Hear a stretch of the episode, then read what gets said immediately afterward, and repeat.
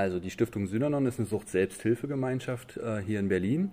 Ähm, unsere Grundsätze sind eigentlich unsere drei großen Grundregeln, ähm, nach denen wir hier leben. Hier leben 100 Leute zusammen und ähm, die leben nach der ersten Regel keine Drogen, kein Alkohol, keine bewusstseinsverändernden Medikamente.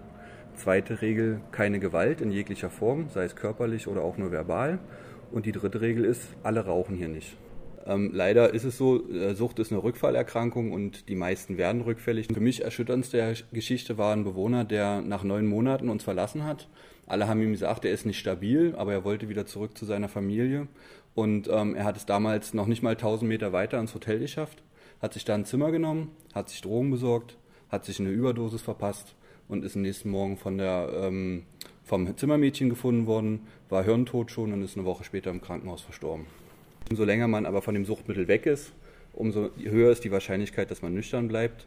Und deswegen haben wir halt auch dieses Konzept, dass hier bei uns jeder so lange leben kann, wie er möchte, bis er sich bereit fühlt, das nüchterne Leben draußen wieder zu leben. Leute, die hier drei Jahre in Synanon gelebt haben, ähm, haben eine 70-prozentige Wahrscheinlichkeit, danach ihr nüchternes Leben fortführen zu können.